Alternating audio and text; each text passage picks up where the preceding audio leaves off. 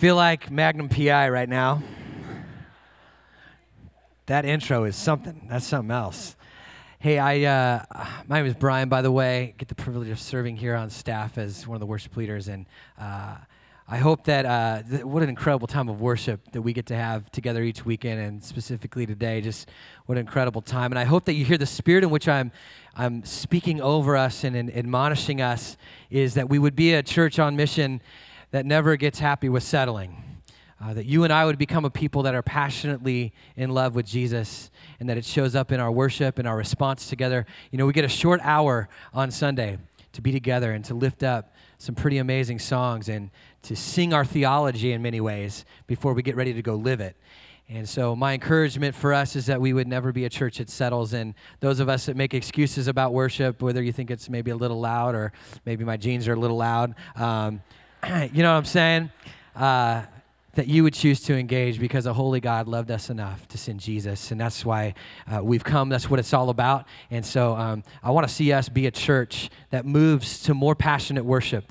That more of us would put our coffee down and more of us would start engaging with the living God and, uh, and putting our hands where they belong. This is a sign of surrender. This is a symbol of our lives. And so I just would hope and pray that we would continue to be a people transforming uh, into the image of Jesus in light of his holiness. Amen? Amen. A little message here, but I'm not preaching. Don't worry. Uh, you got another guy coming, uh, and it's a guy that you know well if you've been here for a while. If you're new with us, uh, a few years ago we got a, a, a, just an incredible gift from Chicago, and he's been with us for the last three years, but just took a brand new assignment in Southern California as a senior pastor at Hillside Community Church. And we get him one last Sunday as one of us uh, before we totally send him. Uh, but I would love for you to welcome with me uh, Pastor Aaron McCray to the stage.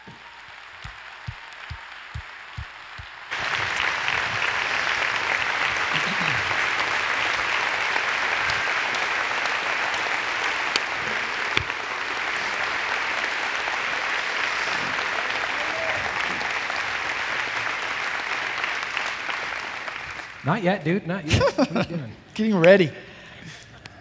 Well, I just have to say, uh, Aaron, over these last three years, has become truly one of my best friends, a spiritual mentor to me. He's been a spiritual guide through some, some turns in my Fashion journey. guide. Well, I have to say, I've been a guide too, though. Uh, that beard didn't exist three years ago, and I'm just saying, there's some inspiration happening to my Yep. left, all right? Yep. And I think it looked great, just to be, to be real. Thank you. Uh, it's going to fit in really good with those crazy people in Southern California. It's a lot of weird over there. Absolutely. And I was surprised to see that you didn't you wear your colored jeans today. I almost wore my teal. I don't even know what color you would call that. Yeah. Just loud. Okay. Well, for those folks that are here that don't know the story of these last three years and how you came to Cornerstone, it's been a very unique journey and the things that have happened here, um, specifically with Kate. And uh, I would love for you to just give a quick overview and then the, the update. Yeah. So we've been around this, these parts for four years, um, officially on staff at Cornerstone for about three years. We moved out to plant a church. Um, God sort of changed our path, came on staff at Cornerstone to start multi site campuses around Phoenix. Um, we needed to push pause on that because as the economy tanked and all of that, we just needed to be um, good stewards of the resources God gave us. Uh, the day after we told Cornerstone we're not doing multi site, the very next day, um, our middle daughter, Kate, was diagnosed with a very aggressive brain tumor. Uh, tons and tons of you know this story, so I won't go into a lot of detail. Just um, immediately after that horrible diagnosis, she had brain surgery, incredibly uh, difficult rounds of chemo, um, uh, went through just some, some horrible days. She went to radiation, and then after that, which would have been a year and a half ago or so, um, found two new spots, recurrence in her brain. And that may have been even worse than the first time around, and just devastating, heartbreak. And um, yeah, you, a lot of you have journeyed it with us, and you have read about it, prayed for us, and it's just been horrible. Um, since the recurrence, she went into radiation, um, very, very strong treatments, then chemotherapy. Uh, she finished all of her chemotherapy about three weeks ago, so we're officially through with treatment. And then on um, Tuesday, she had an MRI. Wednesday morning, we got the results. And praise God, another good MRI. So, a number of good MRIs in a row. Yeah.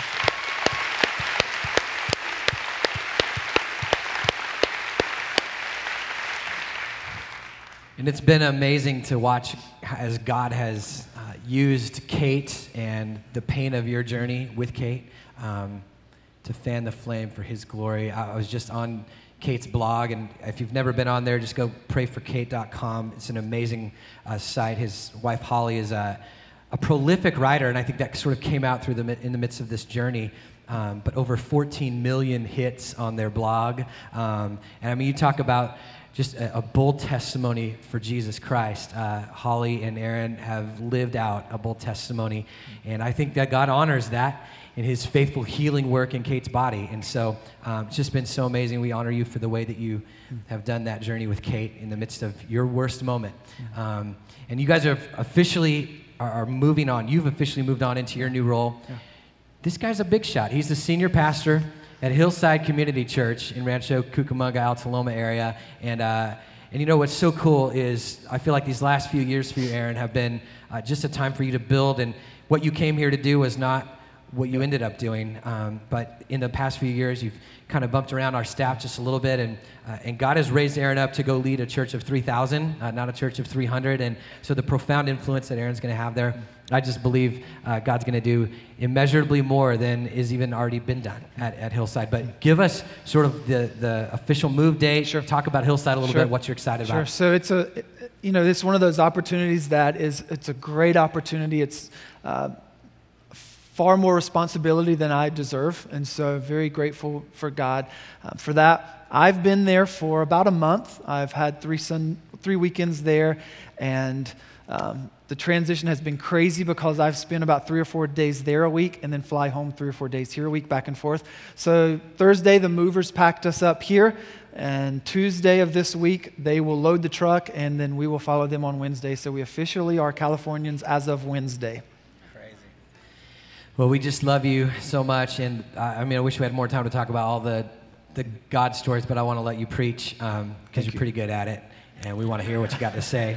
And uh, but just even like your house selling in two days, two I mean, days in this market, it's just amazing stuff. I mean, if you just if you could sit down with this guy for a day, he just has God stories for days. So one day he'd have to try to squeeze them all together, but just really, really cool. I want to pray for you um, before you preach, and would love to invite you to stand as we just honor one of our pastors and our leaders, and just to extend a hand towards him. You can keep up with Aaron on Facebook and Twitter. He's way into social media, so if you're into that, if you're not, get into it because he's got good stuff. But let me pray for you, dude.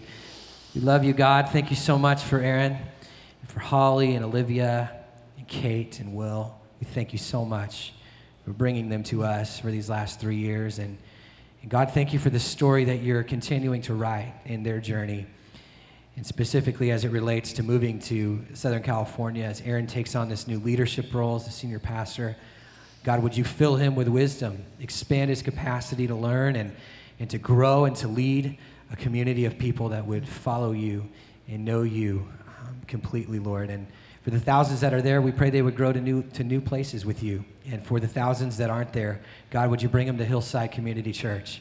And may they find Christ maybe for the first time in their lives through Aaron and Holly's ministry there. God, we ask for continued healing in Kate's body. We give you all of the credit, all of the glory for the healing that, that has already uh, taken place these last three years. And uh, God, we've been on our knees so many times and seen you prove faithful. And we're just asking, God, would you continue to prove faithful as you stand in her body with your healing power. We love you. We thank you so much for Aaron and for the McCrays. We bless them and send them for the glory of Jesus' name. Amen. Amen. Amen. Thank you.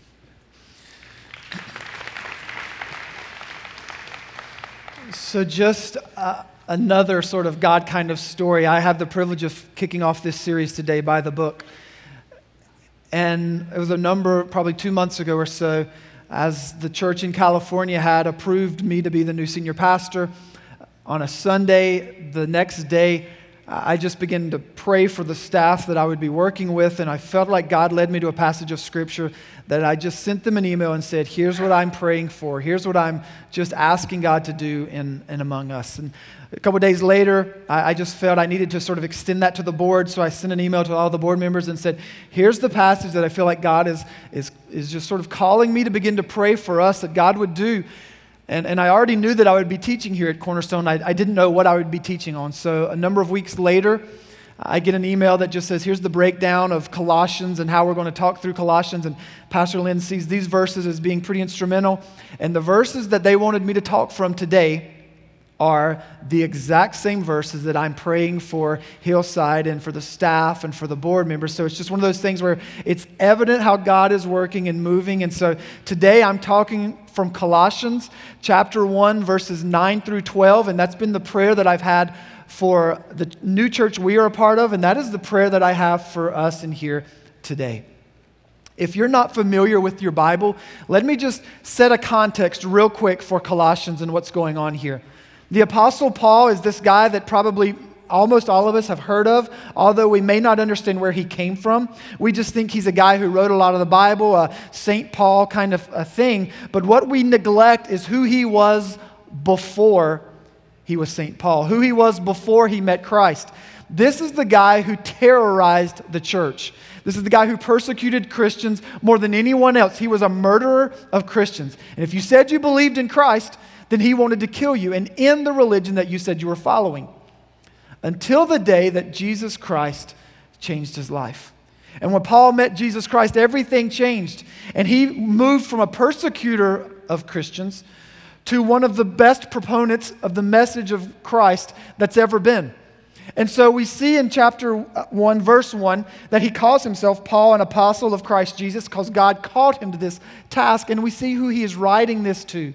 He's writing this book, Colossians, to a group of believers. He calls them holy, which, by the way, uh, means saints. So if you're in here and you're a follower of Jesus Christ, you may not be comfortable with this, but you are holy. You are a saint. So, saints of God, get this message from Paul. And he says, You're holy and you're also faithful. So, positionally, you're saints because of who you are in Christ. But he's saying practically because the lives we're trying to live, we're faithful. But he's writing to a very specific group of people in a place called Colossae. And the people there are called Colossians. He writes another letter to a place called Ephesus. And this is the letter to the Ephesians. Another letter to people in Philippi. This is Philippians. And so, this is one of the letters that he had written, and, and all told, Paul wrote about one third of the books of the New Testament. But he wrote with a very specific person to the purpose to the people in Colossae. You see, there were teachings, there were philosophies that were coming into the church and being taught. People were believing them that were not leading them towards Christ, but were leading them away. So, Paul, with a very pastoral heart, writes to these people to say, You need to watch out. You need to beware because people are leading you astray, and you need to come back to the truth. And so Paul writes this, and you can see verses 1 and 2, they're the greeting. He's sort of saying, Hey, how are you doing? kind of thing. Verses 3 through 8, he's thanking God for their faith. And then what we're going to focus on, 9 through 12, becomes a prayer that he is praying for these people at Colossae. And like I said, this is the prayer that I'm praying for you as well today. So look with me, Colossians chapter 1. We'll begin reading in verse 9. For this reason, since the day we heard about you, we have not stopped praying for you and asking God to fill you with the knowledge of His will through all spiritual wisdom and understanding. So, first of all, Paul says there's, there's two big things we're going to talk about. The first is this He's praying that you would be filled with the knowledge of the will of God. That you would be filled with the knowledge of the will of God. Not just playing a game, not just going through the motions, but to be filled with the knowledge of the will of God just a, a week and a half ago, um, it was 102 degrees, and I decided I needed to mow my grass. Now, why I did that, I, am not quite sure. Um, so I, I, go out and, and, I fire up the lawnmower and I begin to, to mow my lawn. Now, normally when I mow, I have my earbuds in and the music is just cranked full speed ahead because you know you have to overcome the noise of the engine. So this particular day, I'm out there. I probably had been mowing for all of five seconds. and my lawnmower ran out of gas. I had this thought, and, and, this is just how my mind works. I had this thought what if I would have had my, I, my, my iPod cranked full blast and I would have been mowing? And what if it would have ran out of gas, but I didn't know it because my music was so loud? And I just had this scenario play through my mind. Can you imagine if my neighbors walk by and I'm just like, just mowing away and they're like, it's not even on. What is he doing? He's just going through the motions. But I would have just in La La Land mowing away. And I just thought, I'm so glad I didn't have my, you know, you know how it goes. But I just wonder today, I just wonder today, how many of us do something like church on a weekend, but we're empty and we're really just going through the motions? It's almost like we're just, we're just doing it, but there's, there's nothing behind it, there's nothing being accomplished. It's almost check it off the list without ever really engaging with the God who is here and who wants to reveal himself to us. So when Paul writes, I want you to be filled, there's something very specific he's talking about. That, but, that's not being empty, that's not being meaningless. Not going through the motions. There's something he's talking about that he wants us to get, to receive, to understand, so that we don't go through the motions, so that we don't go through our lives and it feels meaninglessness. It feels, it feels hopeless. It feels that we're helpless. So when he says be filled, and throughout Scripture and many other places, he said things like that. There's, there's about three at least implications of what this means. First of all, to be filled means to fill up a deficiency in our lives and to be filled. Scriptures tell us that for every deficiency that we have, Christ is sufficient.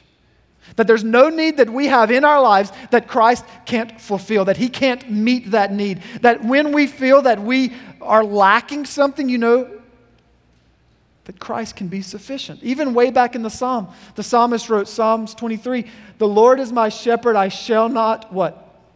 I shall not want. I don't have to be in need, I don't have to lack.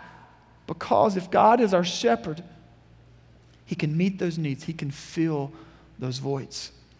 Secondly, to be filled in Scripture can mean to be filled with the Holy Spirit of God. Ephesians 5 tells us, Do not be drunk with wine but be filled by the Spirit. And in the same way, where you can be intoxicated with some kind of alcohol and, and something beyond you, something other than you, controls your actions, the scripture says the Holy Spirit will fill us and con- control us and lead us and guide us. So it says, be filled with the Holy Spirit. The spirit of love and joy and peace, the, the spirit of truth and knowledge, that we can be filled with the Spirit. Third, it talks about this idea of being filled with a, a certain character or quality that's not, that's even beyond us. Ephesians 1, it talks about we can be filled with the fullness of God. Be filled with who He is. And it's not saying that old military line, be all that you can be. It's saying in Christ, you can be what only God has created you to be. You can be Christ in you, living more than you, to be filled.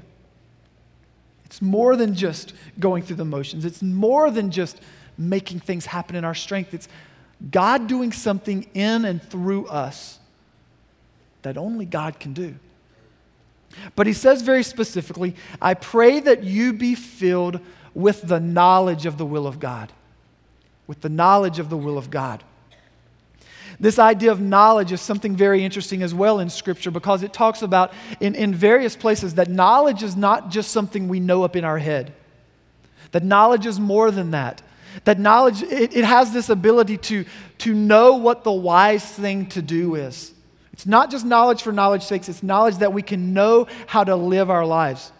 It's to be filled with the knowledge of His will, also refers to the Holy Spirit and the work of the Holy Spirit to guide us into all truth, to lead us. This idea of knowledge, it also means to have a confidence, a confidence in our salvation. 1 John 5:13 says, this is John writing, and he says, Here's why I write scripture. I write these things that you might know that you have eternal life. So you can have confidence. Not like a roller coaster, those up and down days when you're doing good, living good, then you feel loved by God, but then on the bad days, you're like, God, where'd you go? But that you can have confidence in every season and circumstance of life and know beyond a shadow of doubt that God's love and God's approval and salvation itself is not dependent on how you act and what you do. It's all about Christ on a cross, his sacrifice for you.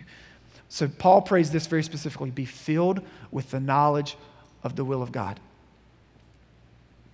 To be filled with it, and that it would lead us into truth and guide us. Around our house, our oldest daughter, Olivia, is nine years old, and she's for some reason gotten into trivia. And so she has a little iPod, and on the iPod, she downloaded not too long ago Family Feud. Any Family Feud fans in the house? All right, there's a few of you. So the, the iPod has the same noises, like the ding, survey says, that kind of stuff. And so Olivia will walk around the house, and the, the uh, ticker is counting down, and she'll be like, Dad, Dad, Dad, and she'll ask this question, and I'll just stop her and say, Olivia, I don't care. I don't care. I don't, I don't care. But dad! And so she's figured out a way that she can sort of reboot refresh and then win every time. So it's a pretty cool trick. Uh, but she's just asking this useless trivia. And then she discovered um, uh, she got an app for are you smarter than a fifth grader? I'm like great. And so here she goes again and, and it's going on and she's like dad dad what's the answer to this? And i just stop her. Olivia i don't care I, I don't care. And I'll, I'll, ease your, I'll ease your mind right now. No, I'm not smarter than a fifth grader. Because those questions are beyond me. I, I, don't, I don't know where they come up with them. Well, she's brought her brother and sister into this sort of trivia craze, and we got them a game. Um, unbeknownst to us, I would never recommend you get your kids this game. It's called Beat the Parents. And so they have this game called Beat Your Parents, and they want to play it every night. That is before we made the movers pack it up the other day. So they packed up Beat the Parents, and we'll sit down and we'll play this game, and you'll get out a card, and the question for the parents is literally something like this What is Lady Gaga's real name? And I'm seriously like, I don't care. I have limited brain space. I'm not going to take it up with what Lady Gaga's real name is. And then they get their question, and it's something like, What's the name of the mouse in Disneyland? Mickey Blank. I mean, that's sort of like it feels to us. And it's a game designed to humiliate parents and to boost the egos of children. It's just rigged through and through. But, but here's the whole point of this Olivia is into trivia for trivia's sake. And the reality is, it's only knowledge for knowledge's sake. It's really, for the most part, useless knowledge unless she gets on Jeopardy one day and wins, then I'll be thankful. Other than that, it's useless knowledge. But here's the thing that happens some of us treat the scriptures as useless knowledge. If I know it, I know it. If I don't, ah, no big deal. No big loss. Do you understand what we do to the Word of God when we take that approach? That this is God's Word written for us, given to us, not for useless information, but that we can know the truth, and the truth set us what? The truth set us free, that we can know the truth, that we can know how to live the life that God has called us to live. And sometimes we're so flippant towards, sometimes we take this attitude I don't really care. But Paul's prayer is that we would be filled with the knowledge of the will of God so that we can know first and foremost who God is and how he works in our world. And then so we can know who he has called us to be, the kind of women of God he's called you to be, the kind of men of God he's called you to be, the kind of young people of God that he's called you to be, that we can live the life that he has created us for that is far beyond anything we can do on our own. So when Paul is praying that you'd be filled with the knowledge of the will of God, he's praying that you would understand these truths and that your lives would be transformed. And as we live out these truths, our world would be transformed. It's no little thing that he's praying. He's praying that in light of these other philosophies and other teachings that are coming in, that these people at Colossae would not fall prey to the philosophies of this world, but that they would be rooted in truth.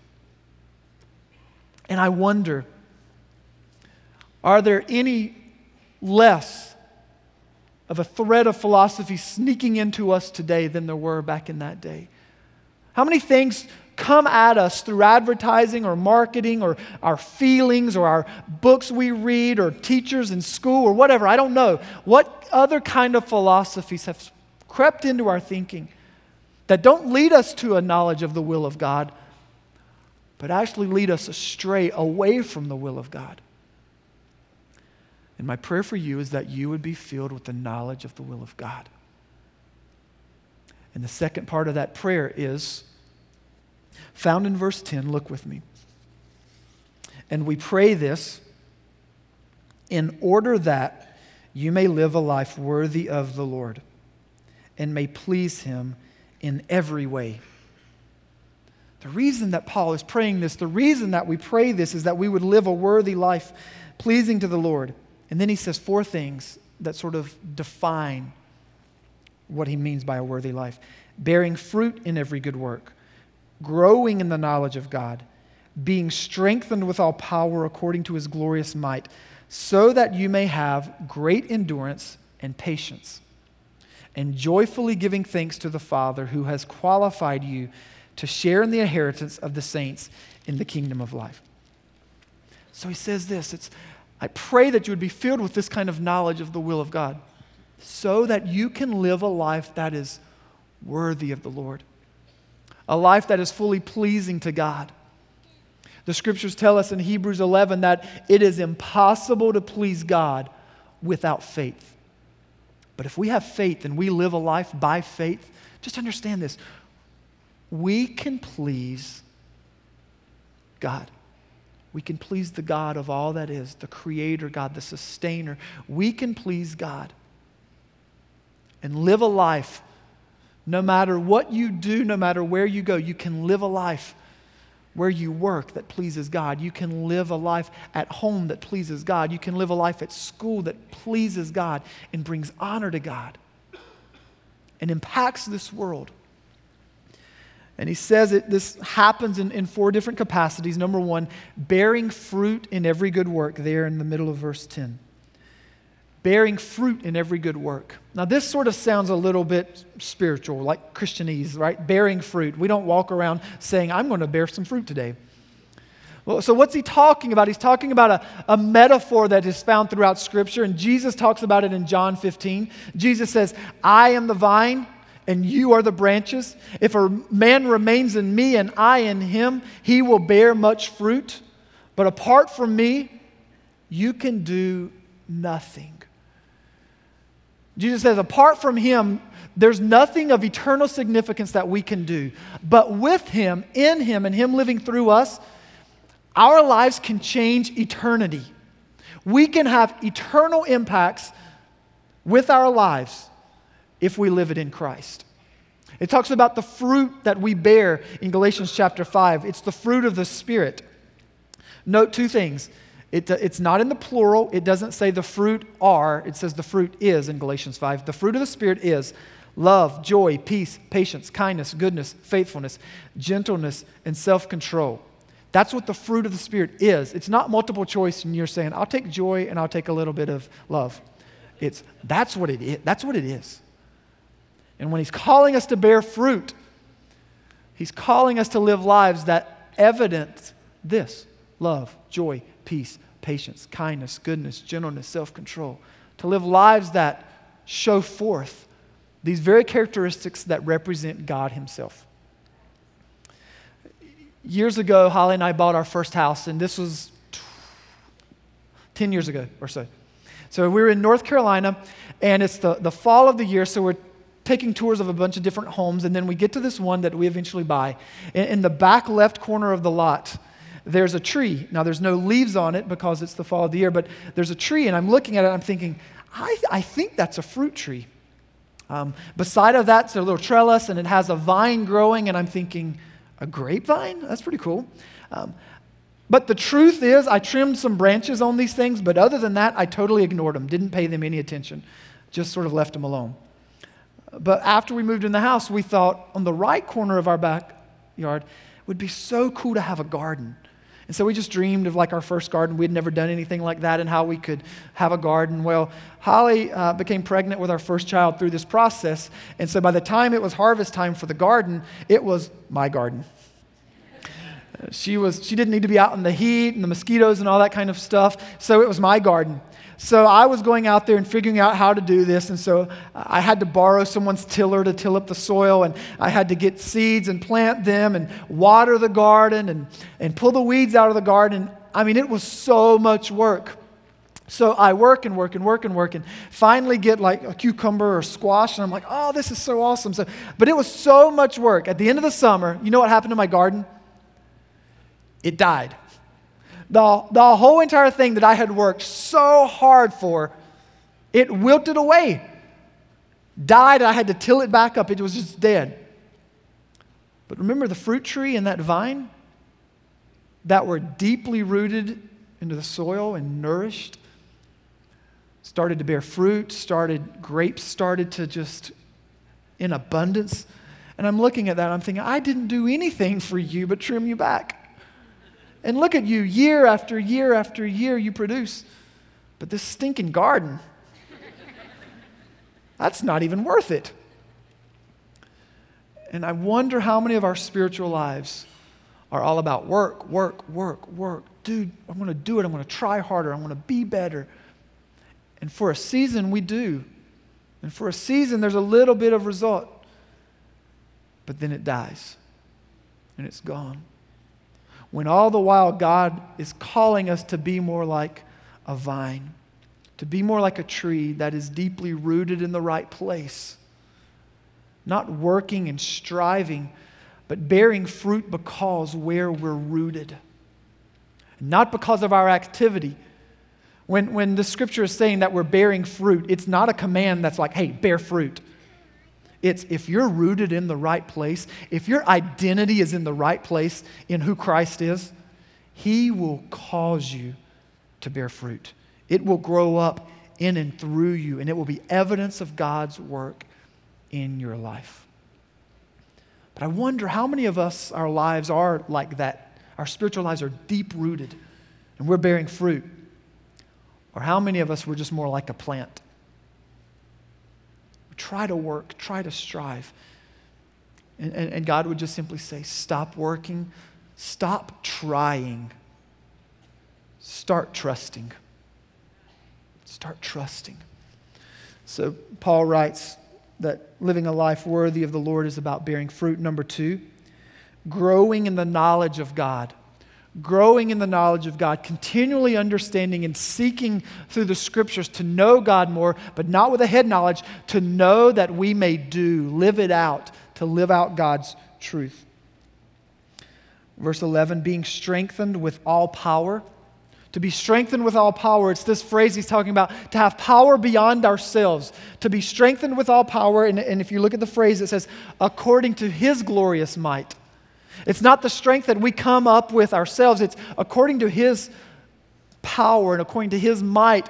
Ephesians 1, verse, uh, verses like 18 through 20, they talk about this idea of the very same power of God that raised Jesus from the dead.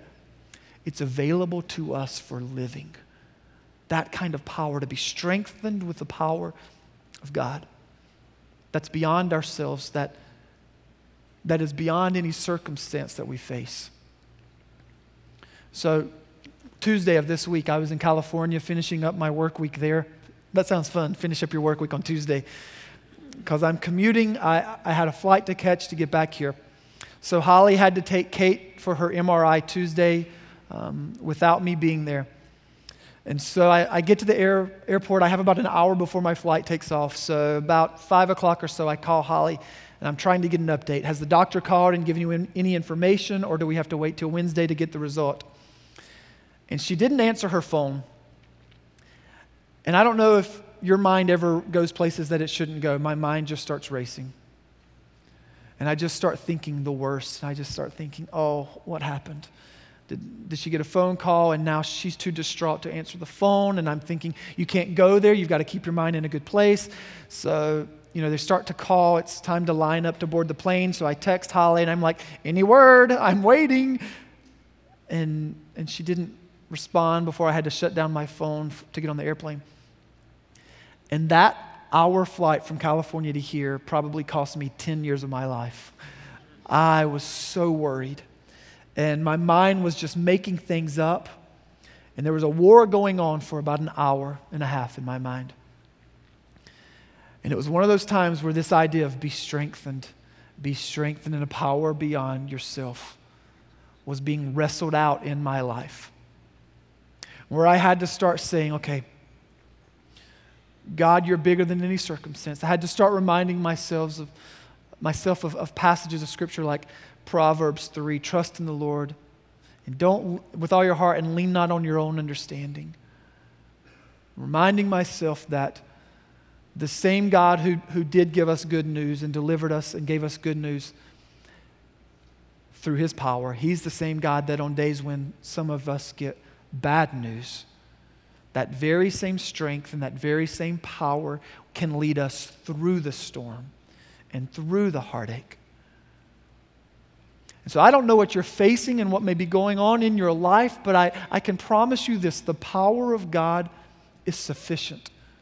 The strength of God is sufficient for whatever need is going on in your life, for whatever obstacle that you may have, even for every opportunity that you look at and you say, Well, I could never do that.